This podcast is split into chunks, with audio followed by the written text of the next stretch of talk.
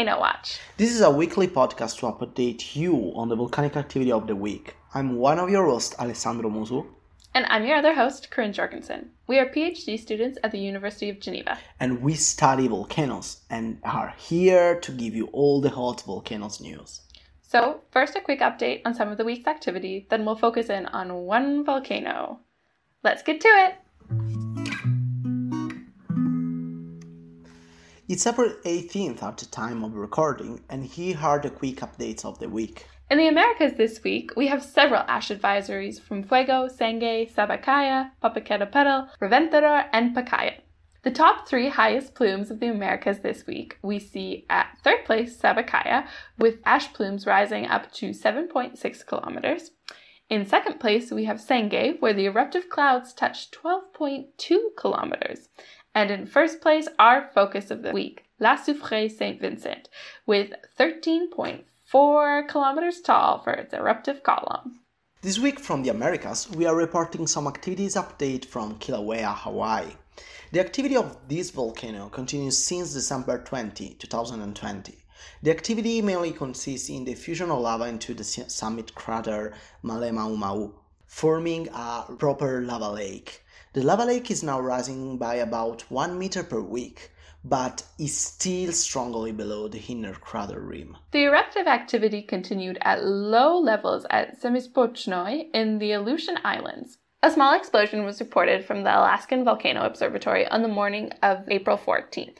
And then, on the morning of the 15th, there was an all day continuous eruption with ash plumes reaching up to 6 kilometers in height. Just moving Europe, where on April 13, another two eruptive fissures opened at Fagradalsfjall volcano in Iceland, bringing the total number of vents at 6, all aligned in a row. These two new craters are located between the first and the third, and between the third and the fourth, respectively. The lava ejection from the fissures is building new spatter cones, and the lava flows are traveling in both Geldingadalir and Meradalir valleys. The effusive eruption from Piton de la Fournaise, La Réunion, France, which is off the coast of Madagascar, has continued this past week as well. On April 13th, the two main eruptive vents have continued their high activity, producing mildly explosive lava fountains and building steep sided cinder cones. The height of these fountains has been between about 20 to 60 meters, which is really quite small when we compare this to the 500 to 1,500 meter tall fountains produced by Mama Etna. But I guess it's not a competition. The advancing lava flows on the southern slopes reached Piton La Bonnet sector, we had an opening of a new fissure on the 15th of April. The main eruptive area now consists of a large principal vent and two smaller ones. The lava flow continues its journey on the southern slope of the volcano. Several ash advisories from Asia as well, from Raung, Sakurajima, Ebeko, Sinabung, Suwanosejima, Dukono, Kadovar, Semeru, and Lewotolo. Uh, and the highest plume in the HIS competition is from Semeru, touching 4,000 meters. Okay, we should definitely keep our eyes on Taal in the Philippines, where the seismic activity has been continuing at incredibly high levels. Between the 13th and the 14th of April, the Seismic Observatory recorded more than 383 volcanic tectonic earthquakes and more than 238 high amplitude volcanic tremors. So we definitely want to keep our eyes on Taal. Yeah, we should. Uh, okay, before closing, lastly, let's fly to Sumatra, Indonesia, where the Sinabung volcano explosive eruption is continuing. The main activity consists of occasional explosion producing dense ash plumes rising up to 3600 meters. The major warning is represented by ballistic impact of bombs and pyroclastic flow on an area that extend from 3 km from the vent and for 5 and 4 km from the southeast and the northeast flanks respectively. So that's it for the weekly update. As always, if you want to know more, check out our main sources of volcanodiscovery.com and the Smithsonian Institute Global Volcanism Project.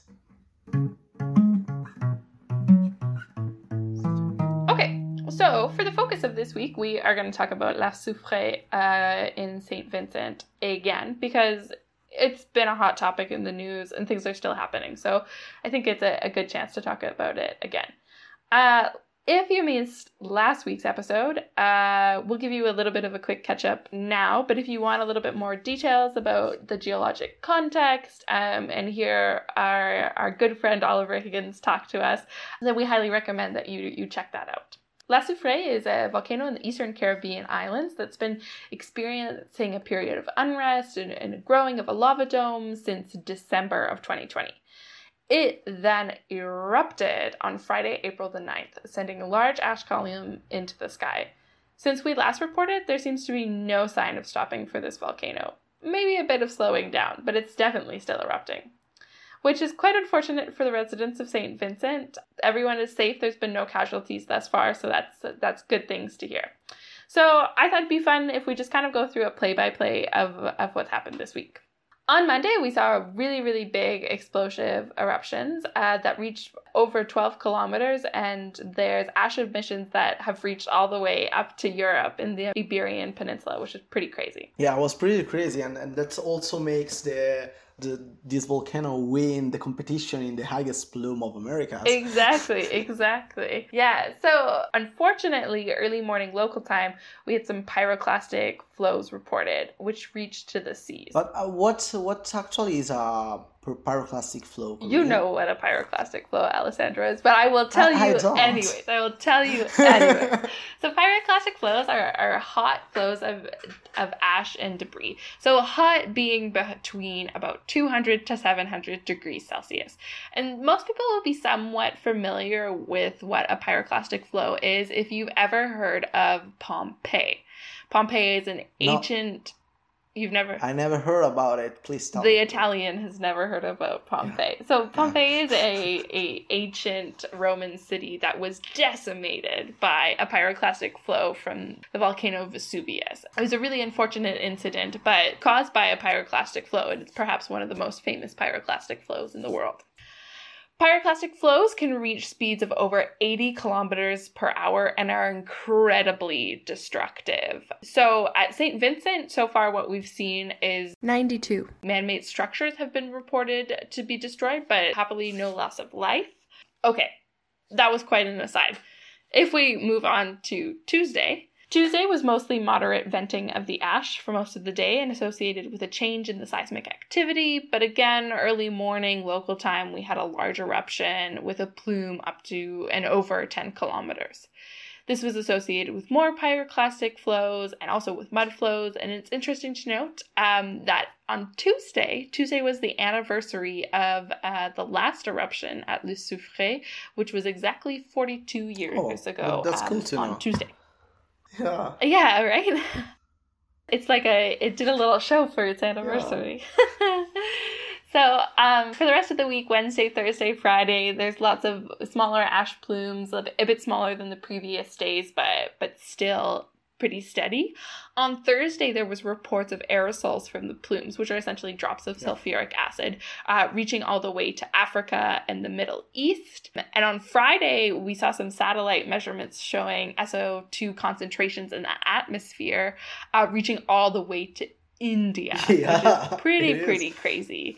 Um, it was noted by Simon uh-huh. Carn that this makes La Soufrière eruption the largest tropical SO2 emission since uh, 2011. So this is pretty crazy. Um, it's a lot of SO2. On Saturday and Sunday, more eruptions, but it seems to be perhaps slowing down. Nothing quite as big as what we saw mm-hmm. um, early last week. So, uh, the University of the West Indies seismic team, they've been putting out a lot of really great information, and we highly recommend you check out their Twitter and also their YouTube channel. But generally, they've noted there seems to be a little bit of a cyclic pattern. So, there seems to be a little bit of a calm stage, then a, a few small volcanic earthquakes, uh, which is likely due to magma arriving into the vent, and then pulsating eruptions for 10 minutes to a few hours with some strong volcanic uh, tremors associated with this, and then a little bit of a waning stage going back so to the calm. This is apparently this definitely the year of cyclic activity of the volcanoes. Definitely, definitely. So that's cool to see. Um, and it's it's nice they have so so much reporting and so much monitoring of the volcano and the seismic activity. So so that's been really cool to see. And I'm sure there's going to be a lot of really interesting research. And there are also several of these satellite videos of the periodic. Oh my gosh! Yeah. Uh, yeah. Yeah, you can find some on Twitter. So the at UWI seismic, their Twitter, they have a few yeah. linked there, and they're so cool. They're just like little... go and check it, guys, so because it's very, very, yeah, very yeah. cool. Yeah. Okay. So so t- just a few extra other things. So one, the dome, which is really what everyone has been spending a lot of time thinking about since December, it's gone. The dome from that was created in 1979 and the 2020 slash 2021 dome, they are gone. All that material uh, is now ash from the explosions. Now there is a new crater, which is thought to be more than 100 meters deep and 880 meters by 700 meters wide. There is a giant a hole in the mountain, which is pretty crazy. And there's some satellite imagery from uh, at Capella Space on Twitter, which shows some some radar images of this, which is really yeah. really really cool to see. Um, so essentially, it's being said that La Soufrière is a different volcano now. It's a different, completely different mountain. One interesting thing is so from uh, UWI seismic, uh, there's been some official reports being put out, and Professor Dr. Richard Robertson has been giving lots of really cool information, um, essentially mini lectures about what's been happening. Um, and I think it's been really cool. He talked about um, how the eruption's been happening. And he had a really neat analogy that I think was kind of fun to, to share with everyone. So he used the analogy of, of boiling milk in a pot. So that this boiling milk in a pot uh, with like a lid on more or less, so that the you know if you overboil milk it like gets really foamy and bubbly so he's kind of saying that like that's been really what's happening but that was happening underneath the dome and so it got to a point where like this foam stuff could pop and then pushed out the dome. So the idea of like popping a cork.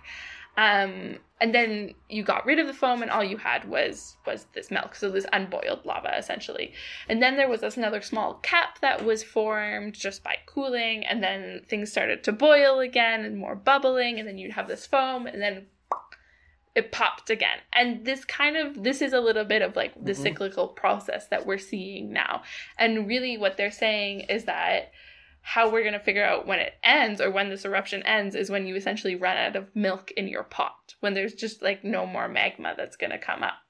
Um, as to how much milk is in the pot, as we can say, we don't really know. So it, the eruption could last for weeks, could last for months.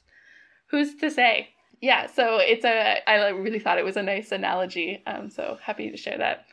Okay, so to wrap things up, so, in terms of what's happening on the ground, well, there's currently ash affecting most of the islands. So, the island of Barbados, St. Lucia, Grenada, and of course, St. Vincent um, are all pretty much covered in ash. Um, and this is a big danger, not only because of ideas of collapse and respiratory issues, but there's also um, potential risks from lahars. What what what are the lahars, Corin? Lahars are essentially it's you can think of a lahar as kind of like a mudslide. So, but it's a mudslide that instead of mud, it's with volcanic ash. Um, so it's essentially when you have a bunch of ash that that mixes uh, with water, so you get a slurry, and then then it flows. They're they're generally quite dense and can be really really destructive. Um, so obviously this can have big concerns on any local infrastructure and the environment in the area. So we really hope that that this everything gets cleared up and that hopefully St. Vincent stops erupting so everyone whose lives have been disrupted can get back to normal and that they all stay safe. And yeah, that's all for the 18th of April episode of Volcano Watch. Once again, thank you to Volcano Discovery and UWI Seismic for all the information yeah. from this segment. Um, we hope everyone listening. Thank you so much for listening. You can follow us on Twitter at volcano underscore watch or on Instagram at volcano watch underscore the podcast.